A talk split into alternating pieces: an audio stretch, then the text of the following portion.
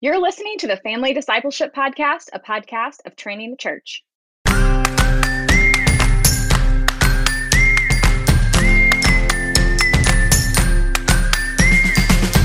Hey, this is Adam Griffin, and before I introduce you to our spectacular guest, let me first introduce my lovely co-host. If there was a Richardson, Texas Mother's Day parade, she would be, no doubt in my mind, the Grand Marshal. You know her.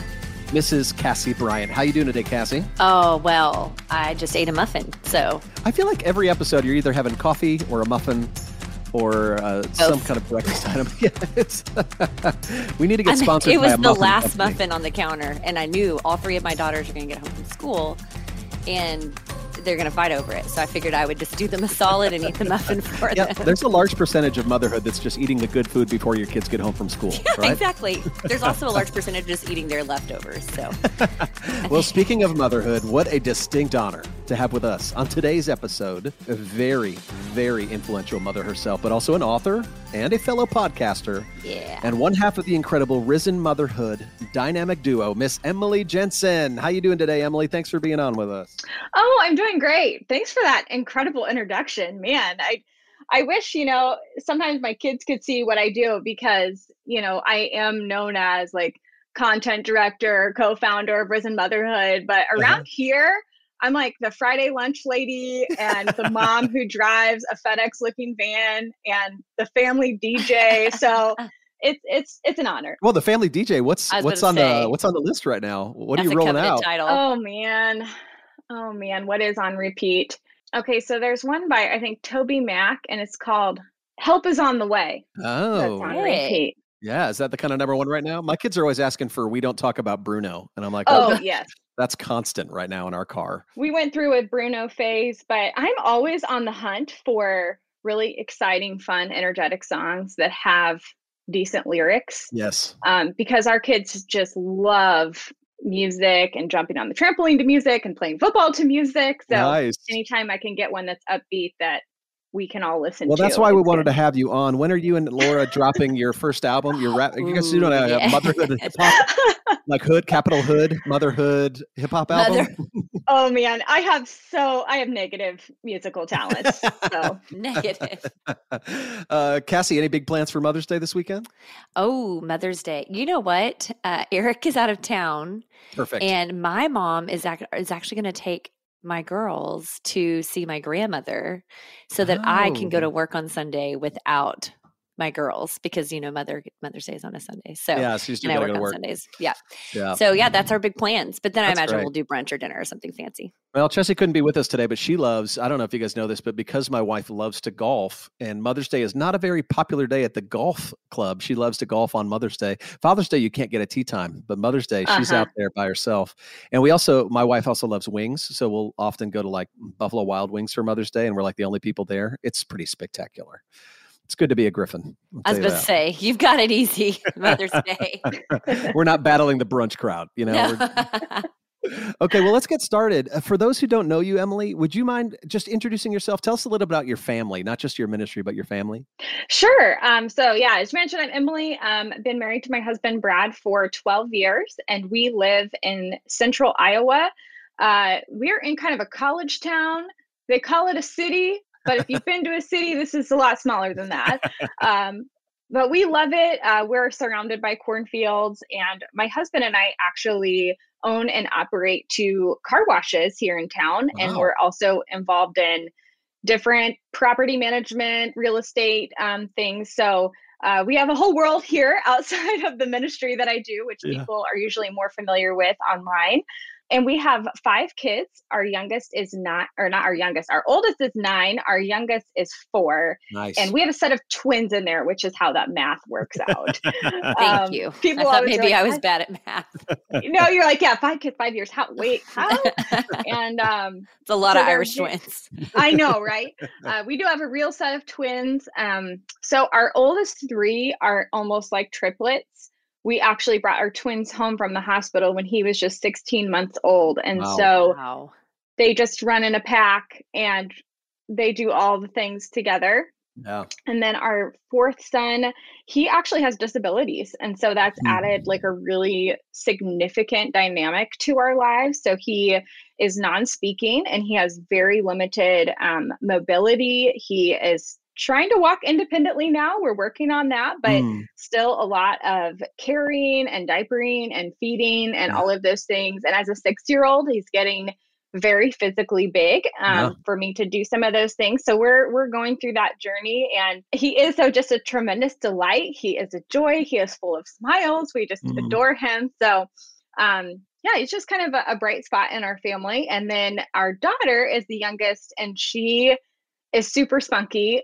She's kind of been my sidekick for the last few years because, like I said, our oldest are so close together that I didn't have one-on-one time with them for very many years, but I've had a lot of one-on-one time with her as they've all kind of been in school. So she runs all the errands with me, does all the things. She came to the office with me yesterday and sits in colors and stuff. So she goes off to kindergarten next year, and that season will end, but it's been really sweet. Oh, that is really sweet. I love that. Sounds like you have a wonderful family. Emily, one of the reasons we wanted to talk with you on our Mother's Day episode is that a few years ago, you wrote a beautiful book called Risen Motherhood. And for those who have not read it, can you just tell us a little bit about why you wrote that book? And then will you also talk about y'all's podcast? Yeah, for sure. So the tagline of the book, Risen Motherhood, is gospel hope for everyday moments, because I think Laura and I truly believe like our faith in Jesus Christ and the truths of scripture, they're not just these nice platitudes, they really impact every facet of our lives. And so when we set out to write the book, we wanted to really set a framework for moms. And we use a mnemonic device at Risen Motherhood. It's CRFC, creation, fall, redemption, consummation. Yeah. And all those big words are really just meant to help us remember the big story of scripture.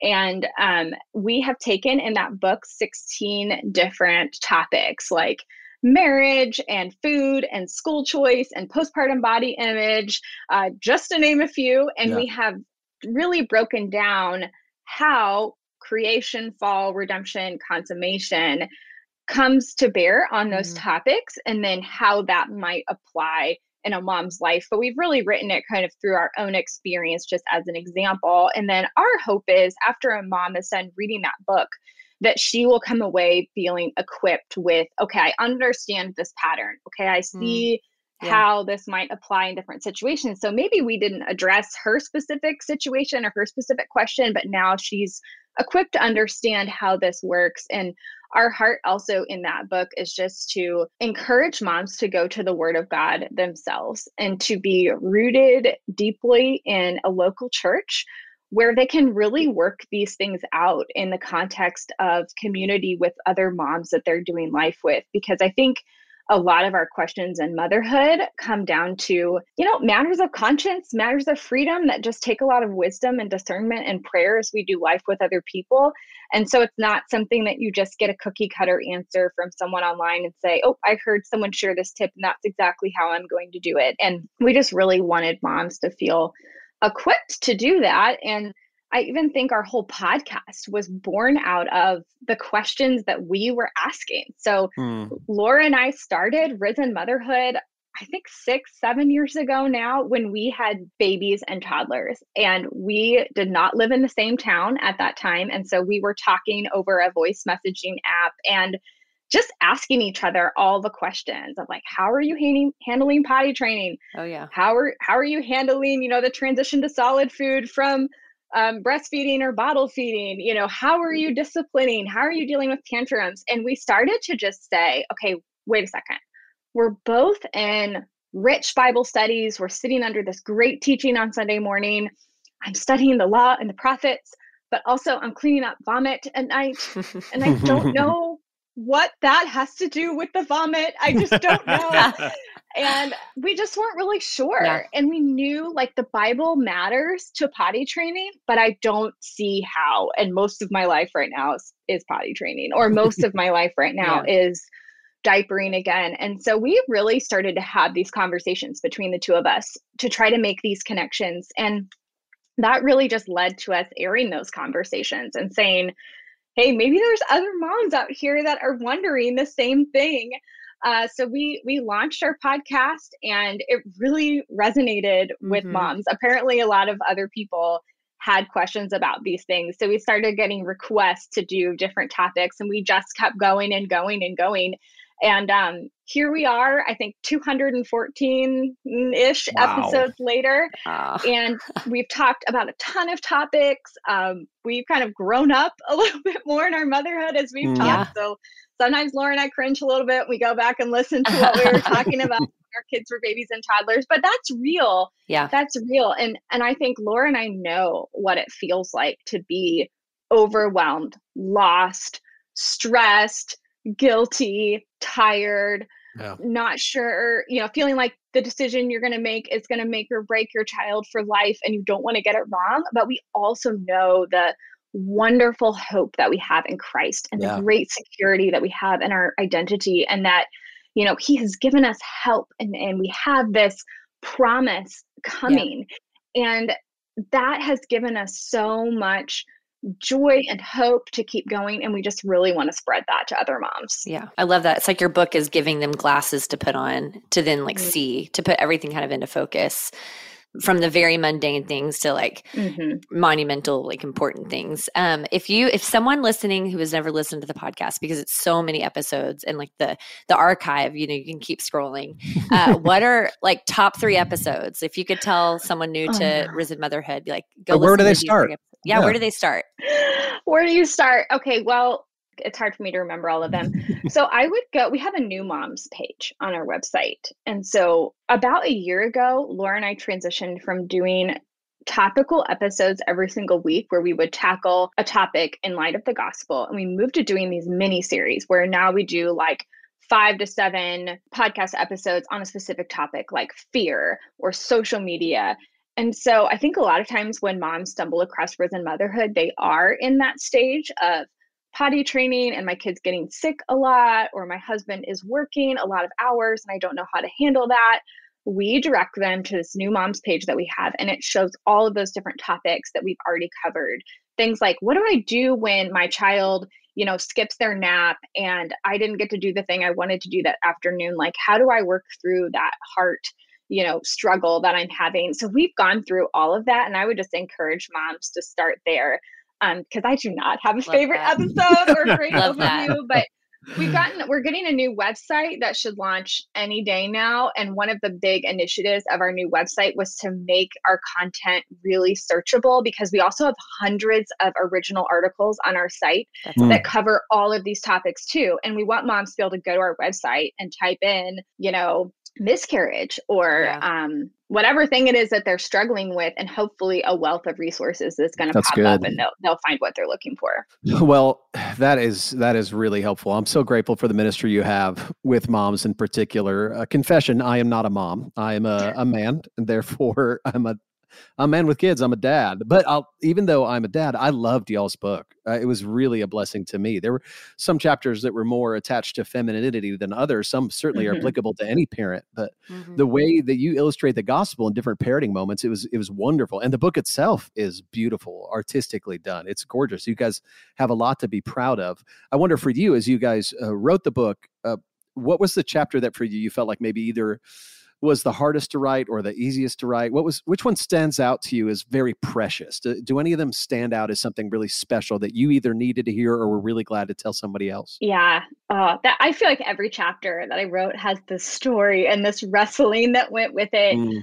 I will tell you the chapter that I've needed to go back to the most is the one on school choices. Really? Because actually I wrote that on the front end of a lot of our kids going into school. And between COVID and just our kids getting older, I think 2 or 3 times since then, we've faced like a major school decision. And I have done all the things I said not to do in the chapter, like panic and think that my entire child's life is resting on what we're going to do next year. And or feel like I failed if I can't do it this certain way. And so it's funny because occasionally my husband will be like, didn't you write the book on that? Like, don't you need to go back and rehearse the gospel on that? And it's like, I do. Yeah. But I think the chapter that I've seen most resonate with moms that I think has deeply transformed my life is the one on mundane moments. Mm-hmm. Because I think that in life and in parenting, you know, we sometimes want to think that it's all about what happens in the big moments. Like, if I can just get the big moments right, then I've done a good job, or I formed my kids in the way that I wanted to. And sometimes those can be things like the family vacation that we've just waited for and longed for and we took off school for, or it's a special birthday party or a special milestone moment, mm-hmm. or perhaps it's just like a long 4-day weekend that you've looked forward to, you know, the whole month and being together. And I think those moments are really good and really valuable and can really make some, you know, memories for our kids, and they can look back and be like, oh, I had this fun time with mom and dad. But the reality is that most of our parenting happens in the one moment at a time, mm-hmm. really ordinary things. Like when my child comes up to me and says that they need something and I'm on my phone, am I going to shoo them away and tell them to stop bothering me? Or am I going to put my phone down and engage with them? Like, if I see a sibling conflict, am I going to stop and go through that process with them and have them ask for forgiveness and reconcile and move forward? Or am I just going to yell from another room, hey, knock it off, stop biting, you know? And I think there's just so many things like that. And that's really where our parenting is formed. And honestly, that's really the moments where we glorify God, is mm-hmm. one moment at a time. And I think when I really realized that I have, you know, an audience of one, I am working unto the Lord, and I can fold laundry for the glory of God. I can do the dishes to the glory of God. I can make the bed to the glory of God. I can pick up kids from school to the glory of God. Like, all of those things can be done to the glory of God. It really gives such a purpose and a satisfaction. And I just think in our culture today, there is so much pressure to be extraordinary and to live a life that is like glamorous and flashy and achievement heavy. Mm-hmm. And when your to-do list includes signing up a kid for football camp, and let me look at what my to-do list says today. Oh, fold laundry, put away laundry. I've got a lot of laundry on my to-do list. Well, there's 5 kids. I'm noticing also, you know, like, get Kleenexes. Like, when that's what's on my to-do list today, I can feel really disappointed. And, I don't know if I'm making a difference in the world, or I don't know if my life is impressive enough, but those things matter in the kingdom of God. And I love, I hadn't read this when I wrote this chapter, but I've come across it in the meantime. Charles Spurgeon has this really amazing sermon on the Day of Small Things. Mm-hmm. And he talks about why we shouldn't be frustrated with the mundane or the things that the Lord has given us to do. And I want to read a little bit of this quote because it's so good. He says, woe unto that man who despises the day of small things in the Church of Christ, or who despises the day of small things in any individual believer. For it is God's day. It is a day out of which great things will yet come. And therefore, he that despises it really despises his maker's work, and despises the great and glorious things which are to come out of the small things. Mm. And I just love that reminder that, like, God works in small things. And that's good. It's the upside down kingdom, right? It's the little things that God uses to produce fruit, so that we can say, he did that, not me. And I just love that truth. That's right. Good. Before you logged on, Emily, I asked Adam if there was anyone dead he could interview, who would it be? And he said, Charles Spurgeon. Yeah, so, I love some Spurgeon. You just got points in Adam's book. I would interview him dead or alive. Hey friends, it's March, and that means Easter is right around the corner. In fact, Easter is in March this year. It's part of the reason I'm pumped to tell you about one of our sponsors who's got a really special Easter deal. This is a great time to get some new resources to disciple your family. Our friends over at Lithos Kids are having an Easter basket sale. They've got the brand new Little Pilgrims Big Journey complete box set. It's now available. Guys, I can't tell you how much I love this resource. If you don't have it, you need to go check it out. Kids and parents have loved reading about Bunyan's beloved tale of Christian and his adventure to follow the king's path to Celestial City. And now you can get all 3 books in one box set, along with a map, and it comes with a coloring book, and the whole thing is just $60. You can use the code FAMILY10 to get 10% off your entire order at Lithos Kids right now. So what a great discipleship opportunity. To find all this, go to lithoskids.com, see all the items in their Easter promo, including their new release, The Parables of Jesus, and the Kingdom of God Bible Storybook. Guys, we love Lithos Kids. You're going to love them too. Go check it out today, lithoskids.com, and remember the promo FAMILY10 to get 10% off your entire order.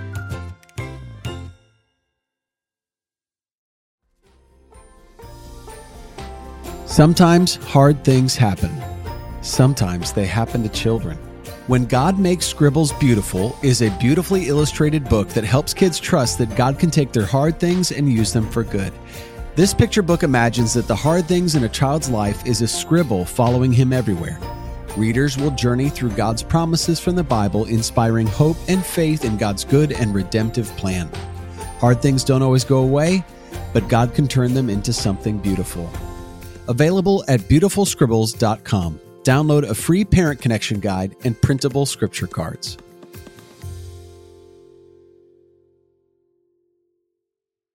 I'd gladly talk to his corpse. That's how much I like him.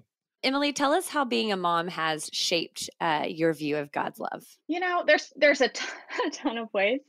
Probably just even thinking on our son with disabilities. I think that has been a really unique experience, particularly as he has some needs and limitations that are different from our other children.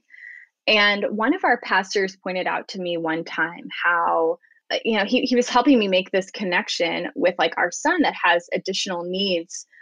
Hey, we don't resent him for those needs. Like, right. I actually come towards him in his need, and I know them better than he does. And I anticipate his needs, and I love him and provide for him in that. And it's just made me think about how in my own need, God does not despise my weakness or my limitations or the fact that, again, I need rest, I need food, I need help with this decision, that he is gentle, that he, you know, a bruised reed, he does not break, you know, he welcomes little children. He has that posture towards his children in Christ. And sometimes I think I can be harder on myself than like God is being on me. Mm-hmm. Again, thinking that he poured all of his wrath out for sin on Christ. And yet, you know, I can just be really hard on myself and that and think, oh, my weaknesses, God is like repelled by that. But when I think about my own son, or you can even think about an infant, like, what do we think when we see a baby who needs to be snuggled and fed and changed? Like, you know, at our best, with the Spirit in us, we are drawn towards that infant. We're not expecting them to act like an 8-year-old or a 20-year-old. We see their need and we gently come along and we meet it, and we're not burdened by that. And I think that has been just really helpful for me to think of in terms of God's love for me. It's good.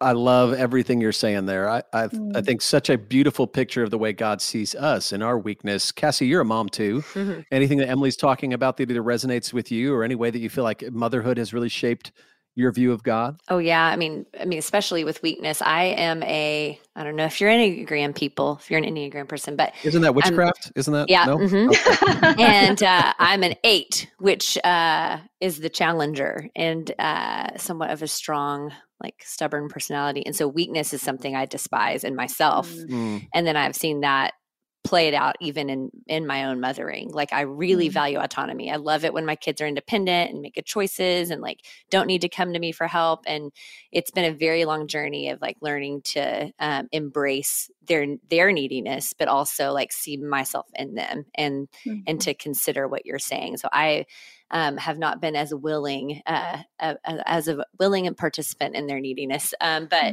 it's just a part of motherhood, right? I mean, that's like, and then through that is on display our own weakness and our own neediness. And time again, like I feel like God is bringing me back to a place of repenting from self-reliance and repenting from like me trying to do things my way and humbling me. I mean, there have been some times like in the middle of nowhere, I've lost my keys.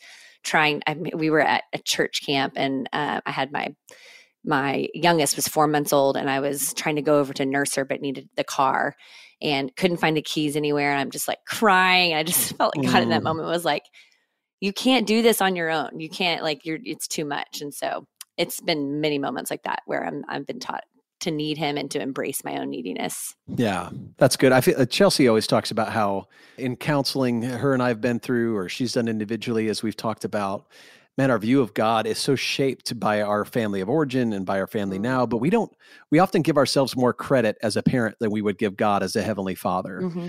And so similar to what you were saying, Emily, it would breed compassion in us to see our kid have needs, but we also often treat God like maybe he's being cruel or maybe he's uncaring. Mm-hmm. We're like, no, if God is a perfect heavenly father, how much more so is the way the Bible would say it. How much more so does that father love us? Yeah. So good. So true. What are some of the common struggles and challenges you think Christian moms are facing in this generation? Oh, it's so tough. And I see it more and more every year and think, oh man, I'm glad I was a new mom 9 years ago and not today. Mm. There is so much pressure to be everything and to do everything well. And I think social media and being able to see the way other people are living their lives, at least a portion of it or whatever it is they're choosing to present online, has made that pressure even more crippling. Because I think just moms in culture are supposed to have thriving, accomplished careers. They're supposed to be independent. They're supposed to have all these friends. You know, they're supposed to have a thriving marriage. They're also supposed to be a good advocate in their child's life and be really good at cooking and also feed them all these wholesome, organic, well-nourished foods, which takes a ton of time.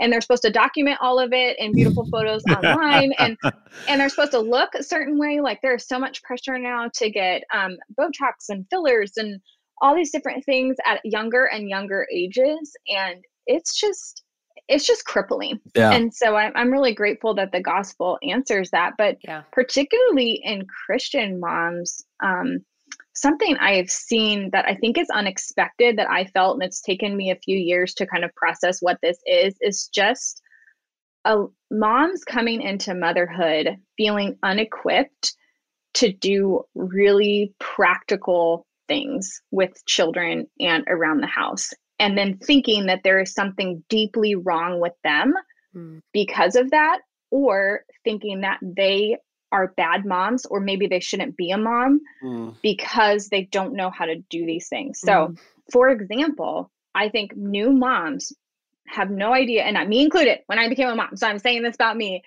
when my child starts to whine, what do I do? When my child is having a tantrum, what do I do? How do I help them sleep? How do I do anything? How do I manage laundry? How do I manage a house? How do I do all this? Like, we are not equipped to do any of those things. Like, and when would we have learned that stuff? Like, when would we have learned how to discipline? There are a few people who come from backgrounds where their parents did a phenomenal job of this, and they remember. I mean, that's another thing, is some people came from a phenomenal home, but they don't remember because they were 3 or 4 when it happened, and they weren't watching how their parents did it. And so there is this real sense of, I have no clue what to do, and I have no clue where to go. And so I think this has been really hard, because sometimes online ministries, it can be really challenging to meet those needs because it's so context-based, and how somebody would respond to those things really has a lot to do with, like, again, their own background, their own context, their own upbringing, what would work for them. And so these are like hands-on, person-to-person discipleship needs that just have not been met in our culture. Right. Yeah. So, you know, I don't know. I think, you know, our ministry is even still praying through, like, how do we begin to do that? And we're young moms too. And so I don't necessarily have the answer. So where are there some older women who can help teach us these gaps and just the things that we don't know? Because that's not what we grew up being immersed in. That's right. Good. Hopefully the church. Yeah. I mean, you know. Hopefully the church. Right. Yeah. Right. But yeah, I mean, it feels like we just have launched a new moms like gathering. It's like a 4-week gathering for new moms, and are pairing them with some mentor moms. And we have a feeding consultant come, and it's for that. It's try and meet some of those practical needs, because we have a very young population at our church, and they're getting married and having babies. And yes, they want to be equipped with how to pray for their babies, but they're also just kind of trying to survive and figure out how to do the practical things. And it's a huge opportunity for the church, I think, to step in and to serve that kind of age group, that life stage. That's good. Our podcast focuses a lot on spiritual leadership in the home. And so we would love to just hear more about your home and get a glimpse into what that looks like for you and your husband. Yeah, it's really interesting. I was trying to kind of think about how to capture this. Something I hear my husband say a lot to my kids is, you should be the thermostat and not the thermometer. Mm-hmm. I don't know if they know what a thermostat and a thermometer is yet, but one day I'm hoping it clicks for them. That's amazing. That's good. Dad used to say this to us a lot. But essentially, you know, what he means is, hey, don't just mindlessly follow what everyone else is doing. That's like, right. You set the tone. You go first. You live the way that you should live. And let other people see that and follow you and respond. And I just think my husband really does a wonderful job of embodying that. I know I mentioned earlier that we have a couple of car washes and are involved in some different businesses around town. And, you know, something I see him do anytime we show up to the car wash is he will walk around and pick up any piece of trash he sees on the ground. Mm. And even though that's something like the employees are tasked to do, as the owner, he is like, oh no, I'll go get the trash. Like, I will go pick that up off the ground because I'm asking other people to do that. Let me go first. Mm. And he is also the guy who, you know, if we go to a birthday party or a gala or a church event, like, not kidding you, I drive separate because I know he is going to stay until every single chair and table is picked up and every catering dish is carried out. Like, that's just who he is. He's like, I'll stay. I'll do the work. I'll put the chairs away. What do you need help with? And I just really admire that and love that about him. And I think he's really brought that attitude into kind of his spiritual leadership in the home as well, of just being willing to jump in and go first. Like, if the sink has dishes in it, he will just do the dishes. If he smells that somebody's dirty, he'll just go get the diaper and change it. And I just really appreciate that. I haven't sensed that there's scorekeeping or that's your job and that's my job, but just, hey, he's going to live like Christ and serve us and just kind of be that person who goes first and set the tone for our family in that. And I think just in terms of his leadership, like, you know, recently we were looking for a couple of new locations for car washes, and, you know, we're 50-50, you know, legal partners on that, but he does like 99% of the actual hands-on, you know, boots on the ground work. So, you know, he very easily could have come to me and just said, hey, babe, I found these two locations. I think they're really good. I'm going to move forward on them. What do you think? Do you have any red flags or you know, reservations? But instead, he texted me and was like, hey, I want to pick you up from school on Friday after you're done doing your lunch duty. And we're going to go down. I want to drive you around and show you these locations. And we talked, and he showed me the plans, and he pulled them up on his phone. And, you know, he invited my opinions and my insight. And it's like, what do you think? What reservations do you have? I got to do all my devil's advocate. I'm worried about this question.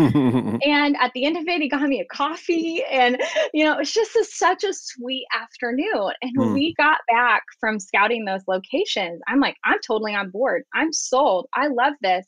And when we go to break ground on those, Lord willing, if we get to do those projects, like, I've caught the vision and he has my buy-in and I'm there with him all the way. And I just really have valued that leadership style that he has that, you know, and it's not been perfect, and we're 12 years into this, so we've learned that along the way, but I have just really valued when he brings me alongside and is that kind of gentle and, you know, maybe I don't understand something yet, or I'm not there, or perhaps like I have another idea. He's willing to listen to that too. And even just like playing into each other's strengths, I think, because I'm of the two of us more likely to read a systematic theology book. Like he's not really into Christian nonfiction books. And, you know, he doesn't really follow a bunch of pastors or writers online. And yet he's a really godly man. But like when it comes to that kind of stuff in our family, I'm typically the one who brings the family devotion and like, what do you think about this? And so we've really had to play into each other's strengths that way. Yeah. Well, he sounds like an incredible man, Mr. Jensen. Oh, yeah. And I imagine the majority of your readers and listeners are women, but many of them do have men in their lives, just like you do. The fathers that labor alongside them, the husbands, or maybe even the church community or pastors. Since you get to speak into women's lives so much, I thought with a podcast like ours, it's a little bit broader gender-wise. I was just wondering if you could say anything, any words of challenge when you're thinking about all the things you hear from women, and you probably wish sometimes, I wish the men in their lives could just know this. Do you have any words of encouragement or any words of challenge that you wish dads out there could hear, could believe for their family? Oh, okay. I'm going to try to narrow it down. I'm going to try to, I'll try to keep it to two things. How about that?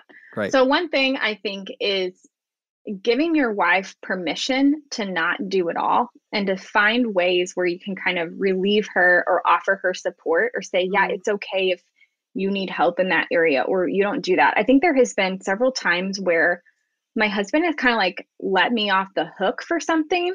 Now, I wasn't on the hook to begin with. Usually it's like self-imposed expectations. Or you put yourself, Yes, but like, he kind of saw that I was putting a lot of this pressure on myself to do something and be a certain way.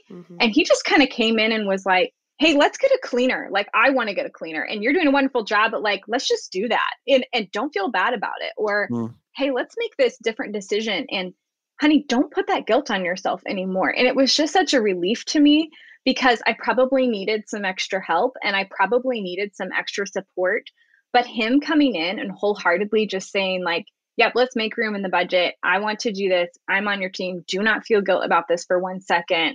You're doing a phenomenal job was just really, really encouraging to me. And there's been like multiple just pivotal times throughout our parenting journey together where he just kind of came in and was like, honey, you just need to switch to bottle feeding formula and just know like it is totally fine with me. And I'm here to support you and I love you and I'll go to the store right now and get you whatever you need. And so that may not be like the right example for everybody, but for us, like there were times when like I was in tears, you know, trying to pump or trying to nurse. And like, that was just a gift to me that he just like let me off the hook and that was like, this is not violating anything our family believes, like this is okay. And then I think secondly, just let her know that the things she's doing really are moving the needle for your family. I just think moms do so many things that we don't see the reward for yet. It feels like, hey, does this even matter because I'm doing this laundry? And then I got to do it again a day later. And so I've just really appreciated when my husband has recognized those things and has taken time to say that matters to our family. And it is really actually very helpful that you do X, Y, and Z. And I noticed that. And, you know, we do things in life, right, where we kind of get stuck in our role and our rut and we forget to even notice that like, oh, my husband takes the trash down to the bottom of the driveway every Tuesday morning. Like he was gone this week and I took the trash out. I'm like, I need to say thank you to him because he worries about this for me and I don't have to think about it. So I think as much as like the husband can notice those things about what his wife is doing, that's just really helpful. That's so great. Well, this is so helpful, Emily, and such a blessing to moms and parents. Yeah. I'm so grateful for your ministry, and you do such a wonderful job in the book of really pointing to the gospel again and again in such various situations to remind moms that really there's gospel work in even the small things, but also gospel redemption in some of these really hard things that people are facing. Before we let you go, would you mind just sharing with us what are the prayers that you have for your family right now? If listeners want to pray for you guys and the Jensen family, how can they ask God on your behalf for something you're asking him for? Oh, that's so sweet. I think right now we would just appreciate prayer for wisdom and navigating the next year or two with our oldest kids. We're kind of starting to transition a little bit into that preteen, hey, middle school is on the horizon stage of life. And so the type of discipleship that we are working through with them right now is changing a little bit. So particularly thinking through more like apologetics things, like how are we equipping them and like exposing them a little bit to arguments that are going to be out in the world that they're going to come in contact with. I just think we would love prayer for wisdom to navigate that and just praying for us to have wisdom in that would be super helpful. And then we just always welcome prayers for our, like I said, our fourth son, his name is Jones with just special needs. And it's just been a really long journey for him. And I know it's just something we always pray that the Lord would help him just walk and talk. I think those would be two skills that would be really helpful in his life. But however God would choose to allow him to communicate or have mobility, we're content in that and grateful for that. But those are just two simple and yet big things that would be really special in his life. Well, thank you so much for sharing with us so much about your family, but also so much insight about the Word and about what mothers are called to. Emily, thank you so much for your time. Yeah, thanks again for having me. You got it. Well, thanks for listening, friends. If you think it's as important as we do to disciple our families, please help us out by giving us a great review wherever you listen to podcasts. Visit one of our sponsors and share this episode with one of your friends. And if you want to keep up with us or join the conversation, you can follow the Family Discipleship Podcast on social media. We love you, listeners. We'll be back next week with more great stuff. We'll see you then, and happy Mother's Day.